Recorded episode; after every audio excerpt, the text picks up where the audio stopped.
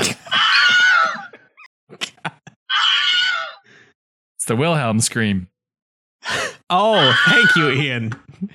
Ho, ho, 'tis the season for Ian to go on the Google App Store, the Google Play Store, and download Wilhelm Scream app.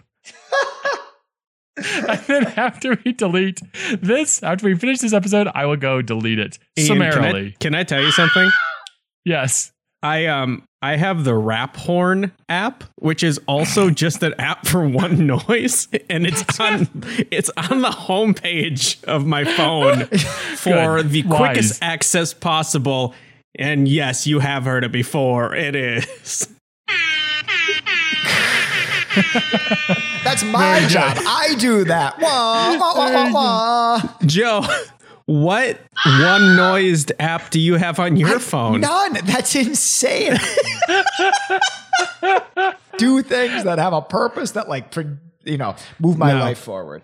This is remarkable. I feel like the era of the app that did one specific thing for one specific social moment is so over. Those apps don't exist anymore. Not here on Welcome to You Don't Know Lit. Stuck firmly in the 2010s. Hello. Welcome, lit heads, to You Don't Know Lit, a weekly, or as we call it, strongly podcast. And as you must have gathered, it is spooky season. It is upon us fully, and we thought, thank you, Ian. What would be scary for the lit heads out there? And so, welcome to the sequel of the worst books ever written.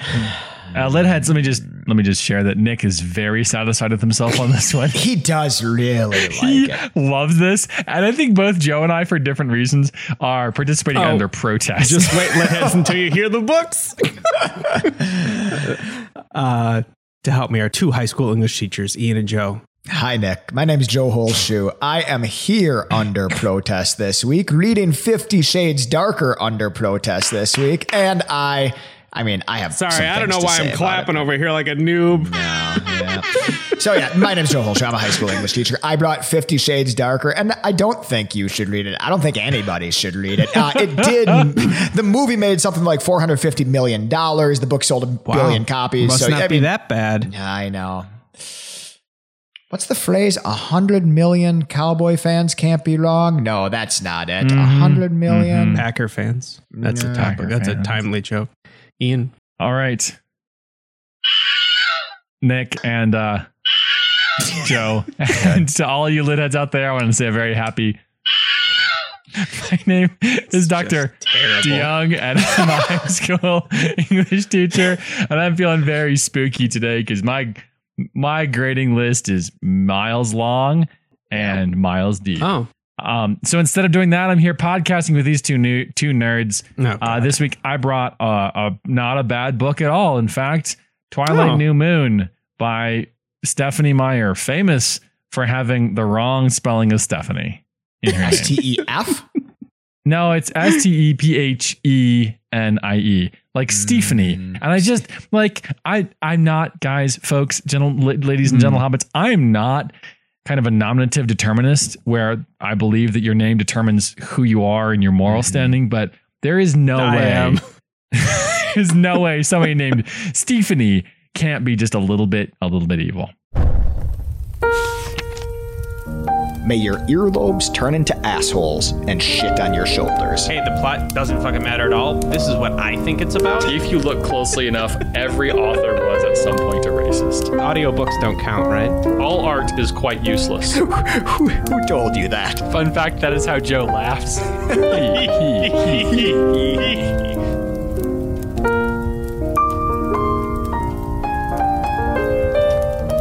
Welcome, Lit Heads, to You Don't Know Lit, a weekly, as we call it, strongly podcast, where every week we bring two book recommendations. Sometimes we bring them, and sometimes you bring them. So submit a book recommendation if you don't want to hear more about Twilight or 50 Shades of Grey. Oh, God. Every week you don't submit a better book recommendation will bring Twilight. The beatings will continue until morale improves. I'm adoring this kind of new era of the show where Joe has to bring books that he hates, because I was recently re-listening to the Jonathan Livingston Seagull episode. Yeah. Joe's when Joe is kind of in his vitriolic phase when he's going goblin mode, it's a sight worth seeing. He's got a lot of disdain. The disdain drips, and I love it. I'm not sure it's good for his mental health, but I think it's amazing. I enjoy it. When I get a terrible book in a week, it's like torture. It feels like I have this like a bad huge homework assignment all week. So Nick, thanks again. Gentlemen, some rules to keep you on track. Rule number 1, only unavoidable spoilers. Rule number 2, needless words. Joe, I don't think that'll be a problem this week. And rule number 3, only winning matters. Joe, do you want to take 30 seconds and tell me do you want to refresh us on the first one? Like last time on Twilight. 50 Shades of Grey. 50 Shades. Yeah, I think this does kind of refresh us on the first one. I think that'll work well.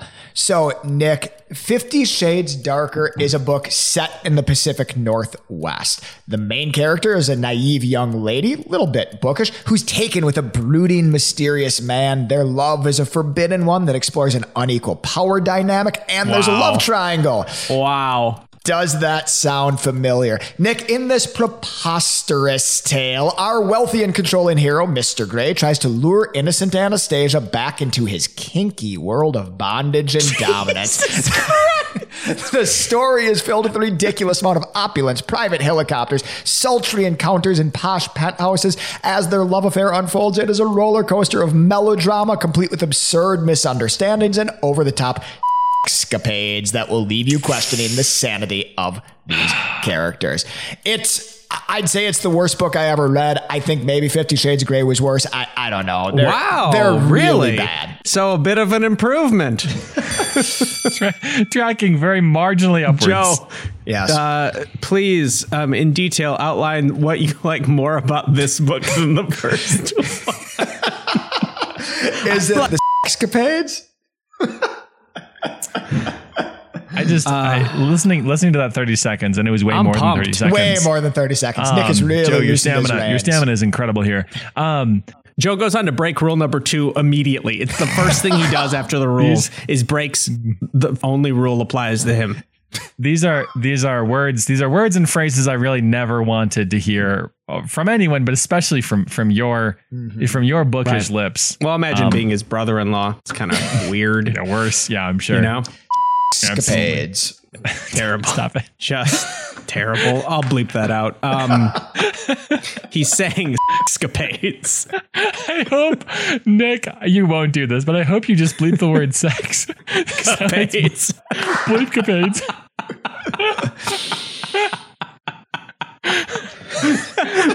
Capades should be added to more words. I'm just going to say it. I'm going to have some lunch capades now. This drink capades is amazing. You guys are high school English teachers. What's a capade? Capade. Oh, it's from escapade, right? It's a noun. Usually, all right. An exhibition or event, usually for entertainment. No, that's what Wikipedia says. This Wiktionary entry is actively inaccurate. The ice capades. No. That's something. I love that. I love that the two on this Wikipedia page are both Nick and I are. The two options are ice capades and sex capade. There are no other capades. The only capades you can have are related to. And we will pick a winner today. Ian, tell me what your book is about. Absolutely. If you fall in love with a vampire, you'll probably end up getting a paper cut in front of them someday.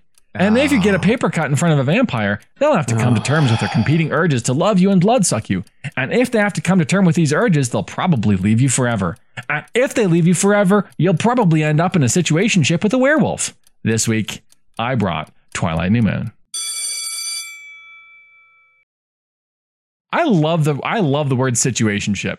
It is so evocative. It's really good. Did you make it up?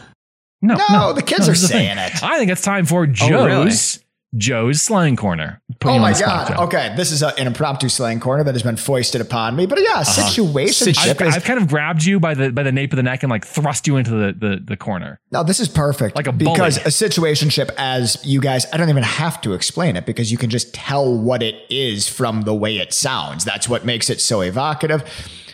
I would say Taylor Swift and Travis Kelce. Oh, I don't want to date this. Yes. They are in a situationship. Are they dating? Who's to say? But she does go to his games and he does go to her concerts.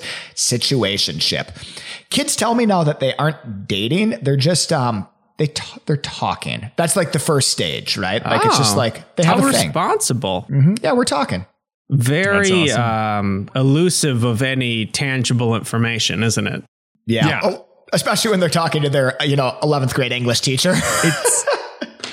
it's some kind of situation, but we don't know what that situation is. Right. We have a situation.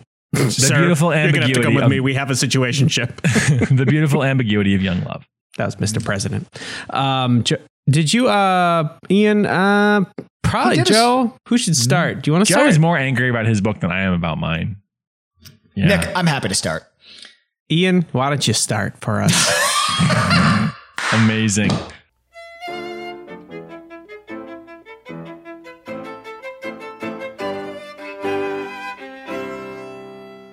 As a contrarian, I am a contrarian. I don't.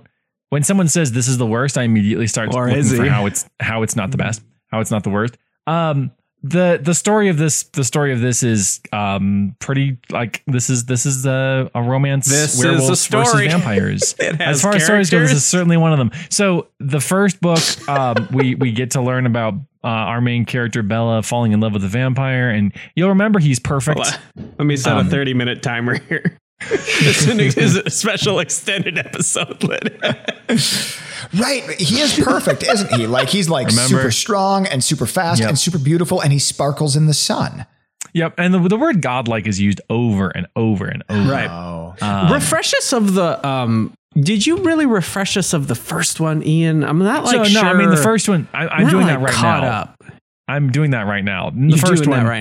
In the first one, our main character, who is a point of view character and clumsy idiot, doesn't think she's very, very attractive. Doesn't she think she's very lovable? Basically, kind of like a self-insert. Yeah, for anyone, a self-insert for anyone who kind of has confidence issues. She falls in love with the most perfect person ever, and he turns out to be a vampire, and he saves her from certain death, and his family is super cool and beautiful too, and it's pretty much a meet cute over stretched over 600 pages. Yeah, well, these are. I mean, look, we made a lot of jokes here about these books, but these are gripping romance novels, correct? Well, yeah, it's interesting. So that define our generation. It's a very romance, but it's very, very, very chaste. Okay. That's one of the big things about this. Like, you guys know how in sort of steamy relationships there are different bases you can get to, like first, second, third. I would say the farthest that this ever gets is like a bunt, where you kind of run a little way up the line and then you get tagged out immediately. Really? A bunt directly to the pitcher and he meets you halfway to first base. Yeah, like a soft infield hit that's immediately caught and thrown to first base for an out. Like nobody ever gets past any bases. That's just sort of the nature of this. So beast. Does it simmer? Like, is it just simmering below that? So there is legitimately a lot of smoldering, yes. Yeah. But actually, this book is interesting because 600 pages of bunting. That should be on the back cover.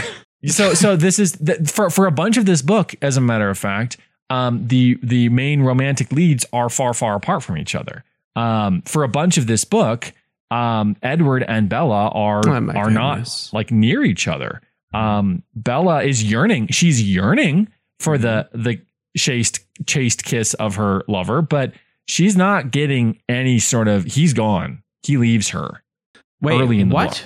Yeah. So the first book sets up how much they're in love. They love each other. Second book, he kind of. So there is an accident. The family is like confronting. Like I said in my intro, do we like how much can we restrain ourselves from just pouncing on this human being and sucking their blood? And as a result of this, Edward makes a decision. I need to leave. It's the greater good. True love. You must let it go. Yeah. He cuts himself out of her life and he tells her, you must do not take any risks. And so she spends much of this book moping and yearning for him.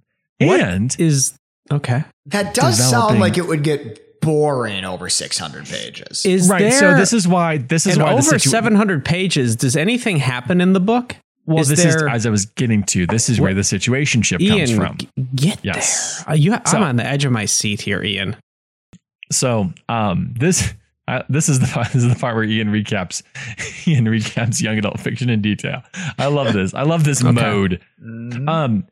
At a certain point, she discovers that she is kind of maybe more than friends with a young werewolf. Oh my goodness! No, okay, so he makes her feel really happy. She doesn't feel towards him the way she feels toward Edward. Edward is like godlike and all so on and so forth. But Jacob is kind to her. Jacob listens to her. Jacob pays attention to her. Jacob is there for her. Jacob is honest with her, and so on and so on and so forth. And so he wants to be with her. Like they want to have he wants them to be a couple, and she have some pops. Oh, are they going to have interspecies sex, Ian? Sorry, just to clarify that. If you have children with a werewolf and you are not a werewolf, what are the kids? Are they just really furry? He's a human most of the time, so I don't... But not surprisingly, all the time. Surprisingly, this extremely chaste book written by an extremely Mormon author does not get into the genetics of human werewolf intermediating. What a shock, right? Missed opportunity, Miss Meyer. Okay. Well, so this is the big conflict for Bella. How does she cope with Edward being gone? And what is this thing with Jacob? There are other shenanigans. There are rogue vampires. There are people making stupid decisions based on love. There is a kind of an uneasy truce between between vampires and werewolves. Right. Because classic enemies. Yeah. Right. Mm-hmm. Are they? Is that a thing? So this is a really interesting question. Or did they kind of make that? Did Stephenie Meyer kind of make that famous?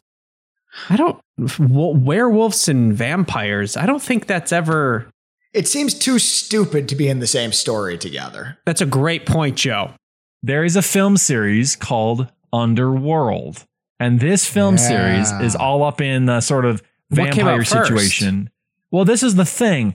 The first Underworld movie rolled up in 2003. These books were coming out in 06, 07, 08, right in there. Heavily inspired. It's kind of around the same time that all of a sudden these two fairly different media franchises said, wait, you know who are mortal enemies? Yeah, vampires and werewolves. It's a Hollywood what if. It's What if we put them in the same room? What I'm coining is a new coin I'm coining. Listen, you can't just because I did so well with the momentous normal and banal abnormality. You can't just say Hollywood what if.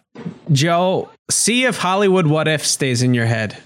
For sure, it's going to be. I don't think banal abnormality is going to be as sticky as momentous. You wait and see. Is that what you're trying to coin, Joe? No, that's Ian coined it last week. But the classic episode where I talked about Anne Frank, and you came down on the side of the Secret Nazis not listening. That's to not what happened. Nazi in the sympathizers. He came down on the side. I like the idea of relitigating the previous episode. This is like that one time that you sided with the Nazis. What? I would like to talk a little bit about why this book is kind of bad, but then maybe offer. I think that's basically what we're all waiting for, Ian, is for you to start dunking on this book instead of giving me updates on tweens. I'll offer a brief defense of this book at the end.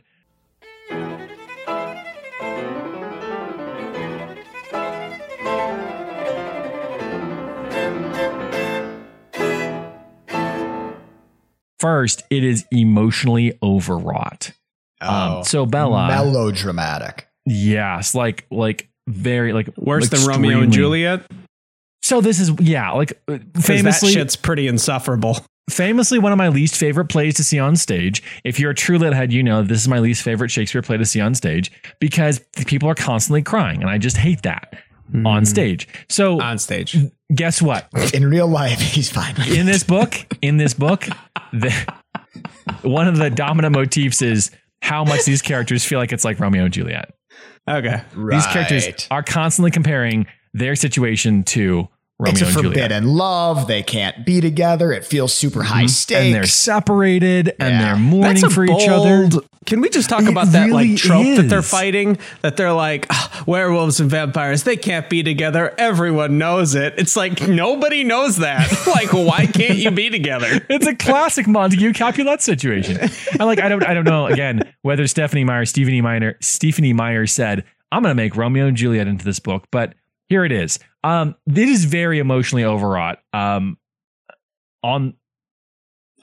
It gets to be a lot to the point where, you know, emotions are powerful and love is powerful, and especially young love is powerful. But you start wondering whether the psychology doesn't really match up anymore. You know, there comes a point where you say, OK, people aren't like this. This is not a human being. Well, vampire. Right. No, she's not. She wants to be. We learn early on that she really, really, really wants to be a vampire. Does she want to be a werewolf in the same way? Like, I know she wants to be a vampire. She's no. Also, you can't become a werewolf by being bit. You have to be part of the bloodline. And I think you have to be a boy. I don't think there are any female werewolves in this story. No, they're going to come after. They're actually in the index of the appendix. There is a subsection. It's incredibly narrow-minded of you. I have a one-star review for you. Great. I've been giving a one-star review. G.R. Reader. If that's her name, that would be amazing. I don't think that's a real name, though. Romeo and Juliet, written for morons by someone who can't write. Hold on. Great. Wait, that's a one-star review of Romeo and Juliet? Nope, one-star review of New Moon. Yes. Romeo and Juliet, written for morons by someone who can't write, with a fake happy ending tacked on so that she can sell a couple more sequels. But I'm sure Shakespeare would just take it as another compliment.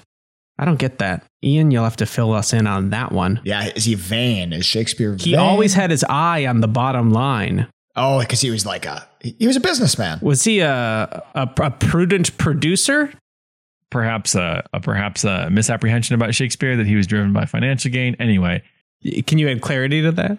I think what GR Reader, he or she is suggesting, or they, what they're suggesting is that the move to turn this into a continually saleable media franchise is a wise financial move, and Shakespeare, who wrote plays for money, would appreciate that being a wise financial move.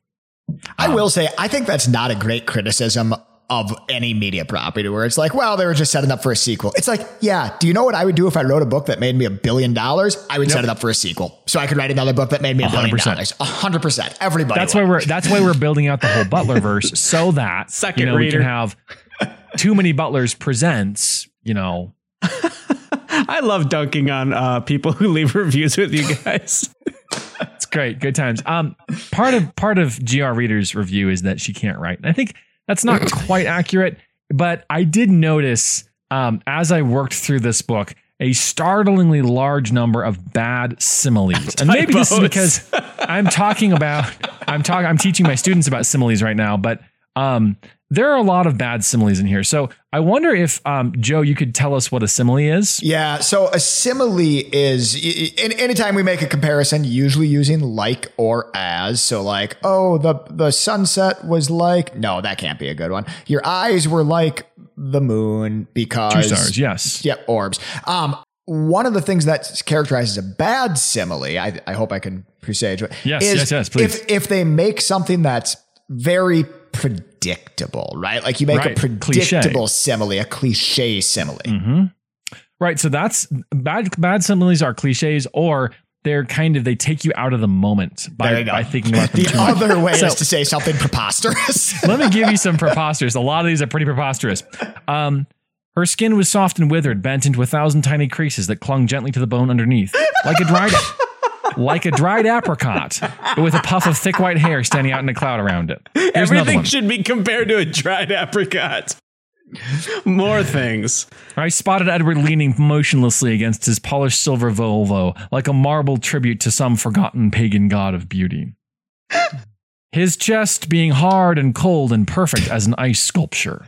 She was in it, man. Right. Yeah, so that's it. And I think the last reason I think this is this book aggravated me is that Bella is so clearly with the wrong person. Yes, oh. Litheads, you heard it here first. I am Team Jacob. Oh, hashtag Team Jacob. Edward is a piece of trash. Edward, it's like a lot has been made of sort of the vague. We've heard it all before. Misogyny of Edward, like mm-hmm. he's kind of like he's domineering and he's toxic masculinity. But Jacob is the werewolf is presented as kind of like a you know a fairly good partner in a lot of ways. He's listening. He takes Bella where she is. He takes no. Like when she says no, he's like, okay, I'm not going to stop loving you, but I will go as far as you want and no further. So he no means no for him. Jacob is like clearly the better one for her, the better human being, although he's not a human being. Neither of them are human beings. And she is making Bella's an idiot. Bella's an idiot. She should have gone with Jacob. Hashtag Team Jacob. Wow. Plus, he's like an earthbound son. So, like an earthbound son. I mean, how can you go wrong with an earthbound son? Like a dehydrated tangerine. The thing I'm going to say one good thing about this book. That's okay. Unless I should save that for Tiffany's. Literally, I don't care at all. Okay, I'll do it now. I think this book. Literally, nobody gives a shit. So. There are legitimate reasons to consider this not a great book. And I've listed some of them. But when you are of a certain age and somebody that you like is behaving in a way that's confusing to you, everything feels like it's exploding all the time. And it is comforting and it is even delightful to sort of wallow in that sort of the world is ending. Everything is the worst. I have a hole in my heart and the edges are ragged and only by clutching myself tightly can I keep the hole from bleeding all over. Like it's real in terms of intensity. When you can't be with the person you want to be with, that it feels like the world is ending, like you're dying. Constantly, torturously. And so I think for people, for critics who maybe are older, cooler heads, wiser, more removed from the power of sort of teen romance. Not a tween. Not tween. No. Non-tweens. Yeah, ex-tweens. I think it might be hard to put oneself in that space to validate this sort of pain as legitimate. It seems dorky when you're in your 30s. But when you're in your teens and you like somebody and that person doesn't like you back, or the person does for a while and they stop, or they have to move across the country and you can't see them all the time, it hurts. It hurts. It feels like things are blowing up all the time. So I think this book maybe isn't realistic, but I think it does capture something. No, it's definitely not realistic. There's vampires. No, because it's got werewolves and vampires. It captures something. It captures something truthful about young love and young loss. I told you I would say something nice about it. Yeah, it was almost too much nice.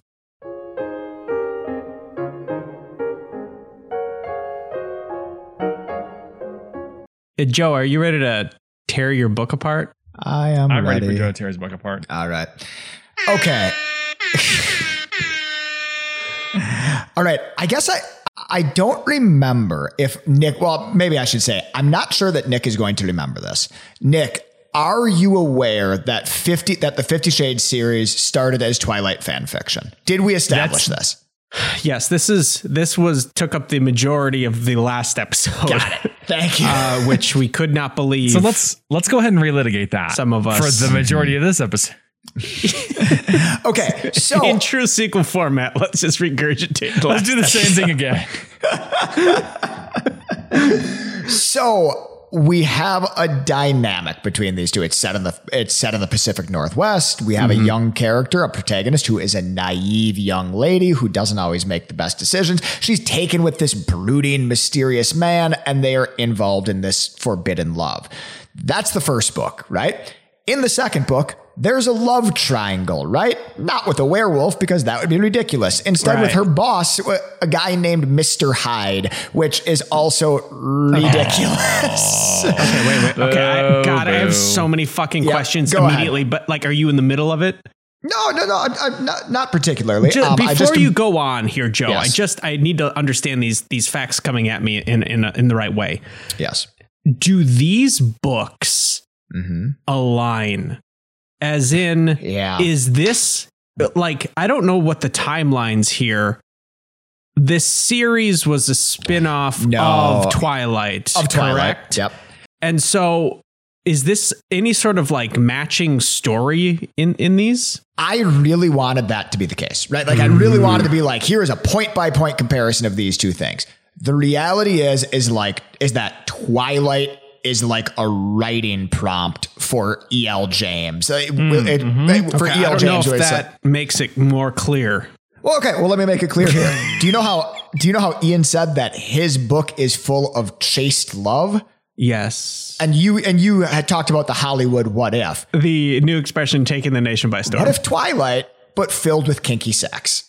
Right? Like that is the what if for this. It's like the approach is like, Twilight is perfect in every way. And that one specific thing that it's missing, the hole that needs to be filled is... Oh, God. Yeah. Right. It's like, instead of bunting the whole book, let's run a train on home base. Oh, God. You can't put that in, Nick. My students listen to this sometimes.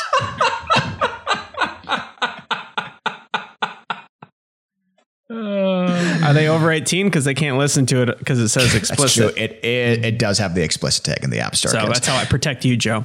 All right. Thank you. All right. So, I mean, it's Anastasia Steele is our main character, as you, of course, remember. She is infatuated with a guy named Mr. Grey. He is beautiful. He is perfect. Ooh, he is wealthy. He is forbidden. He is... Is he kind, Joe? Is he kind? Oh, does he treat her with respect? Well, there's a contract that they have that explicitly details how he's not going to treat her with respect. So not going to. Yeah, no, not going to treat her with respect. It explicitly says no respect. She does agree to the terms of the contract. She does sign the non-disclosure agreement. Rodney Dangerfield's contract. That's good. I like that. It's fine. So I guess there's three things I want to talk about with this book. Okay. One of them is the preposterous plot. One is the preposterous writing. And one is like how this relationship that is... I mean, this is a fantasy, right? Like, let's start here. This book is a fantasy. One of the things that we talked about with the 50 Shades, the very first time we talked about this, is people who are into this culture, people who are into the BDSM culture, they look at it and they say, hey, that like purports that it represents like what we're into. It absolutely does not. Like, not only is that, like, that is an unhealthy, dominant, whatever. It's BDSM. Your Honor, line 3CF. Yeah. No respect. That's not our way. No respect. That's it. So you really got off. You said there's three things that we should. Things that the preposterous plot is number one, right? The preposterous writing is number two. The writing, bad, naughty writing. Maybe not the preposterous writing. And then third for symmetry here. And third for famous symmetry of threes is the portrayal of this relationship as a romantic relationship, as a desirable relationship. Can we just cover that one quickly? Because we covered it last episode, which is basically, you kind of outlined it. This is not a good representation, maybe, as said by... these horny communities. This is not horny horn dogs. Yeah, like this is a relationship filled with control, with isolation, with emotional manipulation, verbal abuse, threats, intimidation. Counter argument, Your Honor. Line 3F. Yep. What if they're into it? Yeah, what if they're into it? And that's like that's kind of the heartbeat that moves this plot forward, right? Interesting. Because Anastasia Steele, obviously an amazing character name, really sounds like a first draft character name, I would say. Anastasia Steele, she is young, she's naive, she's manipulable. And when, for example, Mr. Grey wants to get closer to her and is standing in her apartment when she gets home after she's explicitly told him that she doesn't want to be near him, she doesn't read it as, oh my God, I'm going to call the cops. She reads it as, oh my God, he's here. Isn't that thrilling? Hey, Joe. Yes. Nice. God. So it is not a healthy relationship. Nick, I've got a quick game. I got a game for us here. Oh, yes. Wow. Right. Do we have time? Okay, go for it. Is this, can we lay out some ground rules for this game? I would like to not be respected throughout this game. You guys will have to sign an NDA to play this game.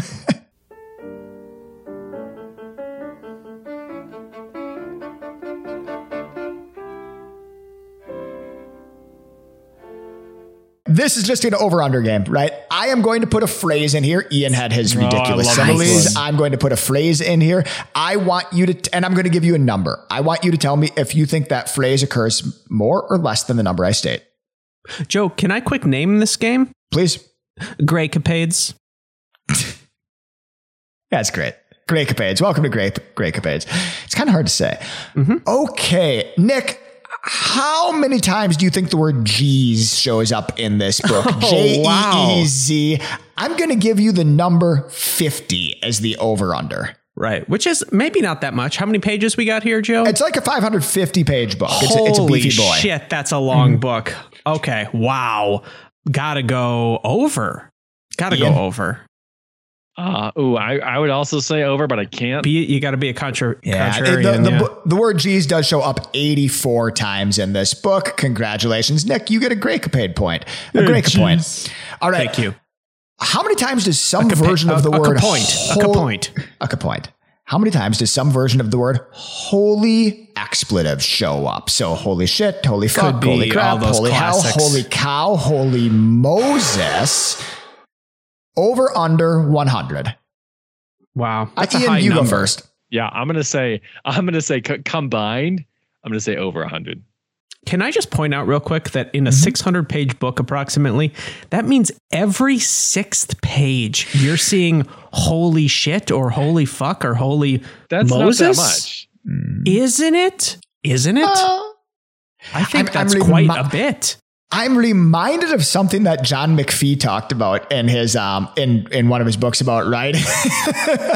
John McPhee, where he says on one of his drafts, the only thing he goes through is he goes through and he eliminates words that he reuses twice. And there's all sorts of words that like are totally fine to use once, huh? But twice, just they stick out in the negative way. I think he would say that holy shit, fuck, crap, hell, cow, Moses showing up 124 times in this book is excessive. Yeah. If you're ever reading a John McPhee book, that's why the words the and a show up on the first page and never again. Never He's an artist, folks. I'll say higher. Yeah, the number is 124, and Ian already took it. Ian, congratulations, you get a point. All right. Nick, there's a lot of murmuring that goes on in this book. Do you think people murmur something over or under 200 times? Oh, over. I'm going to go over. Ian, will you take the under? I will. I think I will. All right. No, they murmur things 285 times in this book. I mean, the over is always the end. Finally, my very last one. Every other page, he murmured. Nick, there's a euphemism that's used throughout this book. It's a euphemism for our main character's lady parts, for her vagina. Is it called going Gangnam Style? It is called inner goddess. She frequently describes how her inner goddess feels when certain things happen in here. Oh my God. It's, all I could think is of Green Goddess dressing. Is that weird? Yeah, and now I'm thinking she should have called it Hidden Valley. Never mind. Keep going. Oh, that's better.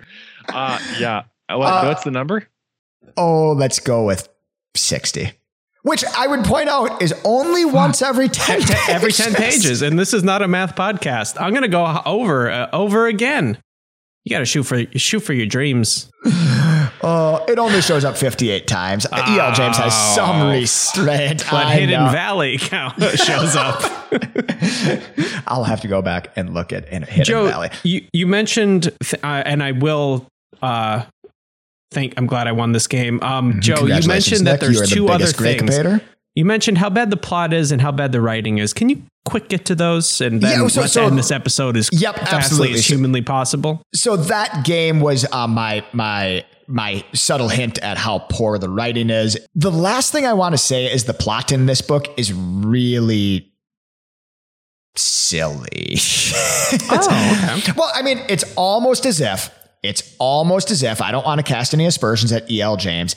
It's almost as if the plot is just a way to get to the next, like, sexy the sex stuff, right? The sex stuff, like, right? You know how some authors build out the beats. You know what I mean? Mm-hmm. He's just building.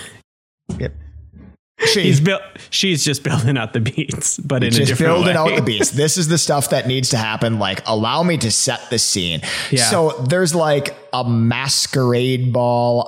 There's like an ex-stalker, like submissive, who like it's really implied like blows up his helicopter at one point. Oh, like, wow. He buys her a house at one point. They do a lot for Christian Grey here. I'm sorry to paint him as a more sympathetic character in this time. And they really he can't help being the way he is, Nick. He can't help being the way he is, but Anna might just be able to change him. And Christian, he has a dark and dramatized past, right? Which excuses his behavior, obviously. This really the premise, basically? Is this... Yeah. Yeah, I mean, this is a sexy sex book, to the point that every time I read one of these, maybe this is the last thing I'll say. Every time I read one of these, I distinctly remember that when this book was popular, I was bartending at the time. I was like a full-time bartender when this book became popular. People would read this book out in the open at the bar. And at the time, I didn't think anything of it. It was the biggest book in America at the time. Now, I just can't believe it. Like, I can't believe that people would just read this sex book at the bar. And maybe that makes me a little bit prudish. Maybe there should be sex books at every bar. Yeah. Yeah. And on every corner. Joe, why do you think, I hate this question, but I'm going to ask it anyway because, it's so salacious. Yes. The ones you hate. Is this book supposed to be provocative in that way? That's kind of like it is the purpose of it to not be this, ideal relationship, right? Like, no, I really don't think so. I think this book, because my question of this book is to, I believe the purpose of this book is to show a fantasy, right? Like, show a very specific fantasy that clearly, like, let's be clear, like, for all the ragging that we do on this and for all like the mud that this gets dragged through, this book was wildly popular. Like, this book clearly resonates with people, and people look at it and they say, yeah, I don't know, I'm kind of into it. She's in an abusive relationship. And the point, my question is the book supposed to show that? Or is that she? So yeah, let me pause. She does several times throughout both the first book and this one try to break away from Christian Grey, right? Like, there are several times. Like, the first book ends with her leaving him, right? Because this sex isn't very good. Well, because it goes a little far, right? Like, sorry. Yeah. Nope. So, like, the first book ends with her leaving him. The first book is like, hey, this isn't what I want. I don't want to be with it. This book, though, it is like she wants to be away from him. And I put like wants in quotes here because, like, that's what she says she wants. But also, like, there's like 16 sex scenes in this book, right? Like, she keeps going back with him. Wait, keeps that's going one back. Every 16 is a tough number. The math up is really hard for me too. We need to call it a guest. If we round up to 25, let's round up to 150. Well, if it was 1,600 pages, it would be one sex scene every 100 pages, and it's a third of that. So I bet it's a sex scene every 30 pages. Yeah, the threes always get me. Yeah. So, I mean, like... So you loved it? No, I didn't like it. I think it's a bad book. I think it's a crazy book. I think Great. Thank you, Joe. Thank you, Joe. Joe? Yes. Thank you. You're welcome. I'm sorry. I need to also share, Joe. What is it? Ian, you silly goose. One more time. No, he's saving it. There it is. No, Joe was talking. Say it. Do it again. Do what again?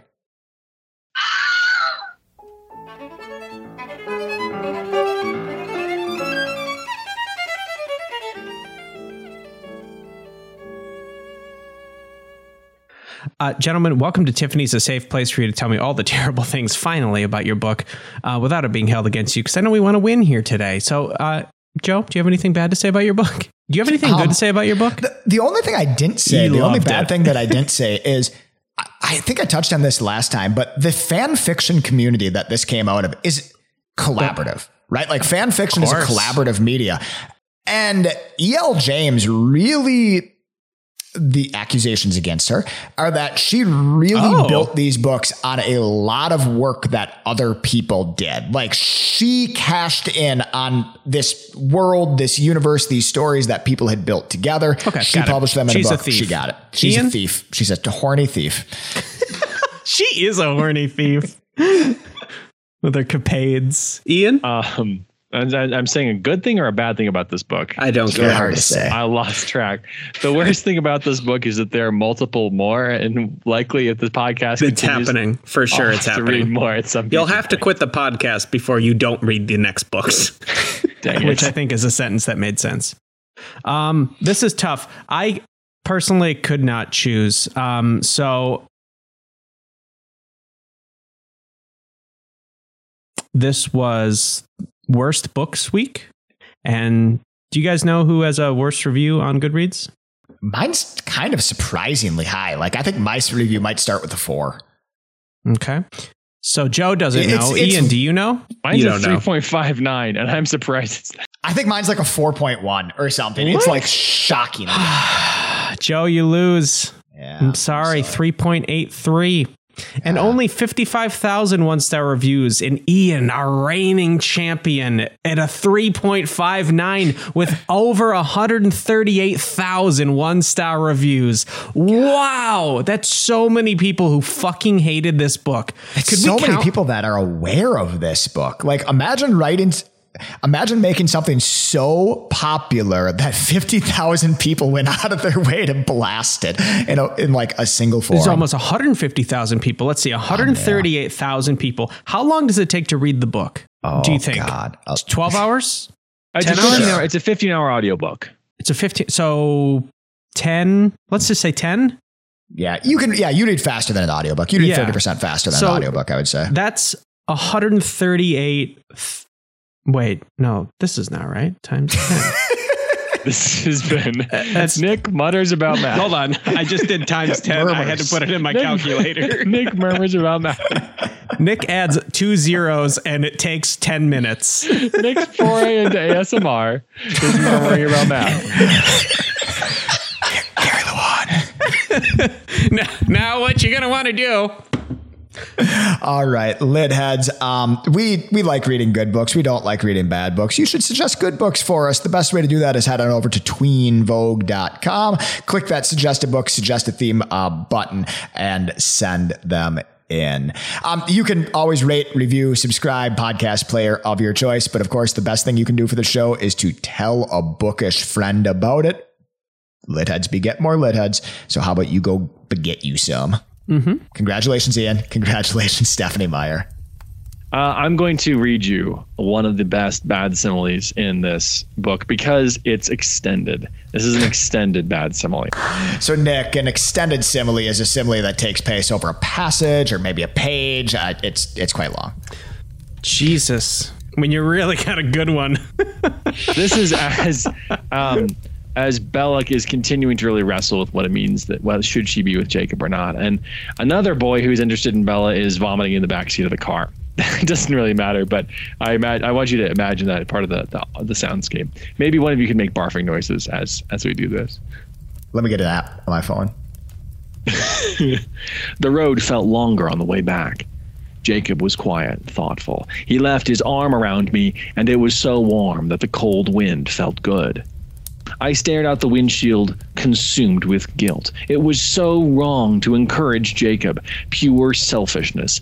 It didn't matter that I'd tried to make my position clear. If he felt any hope at all that this could turn into something other than friendship, then I hadn't been clear enough. How could I explain so that he would understand? I was an empty shell, like a vacant house, condemned. For months, I'd been utterly uninhabitable. Now I was a little improved. The front room was in better repair, but that was all. Just the one small piece. He deserved better than that, better than a one-room, falling-down fixer-upper. No amount of investment on his part could put me back in working order.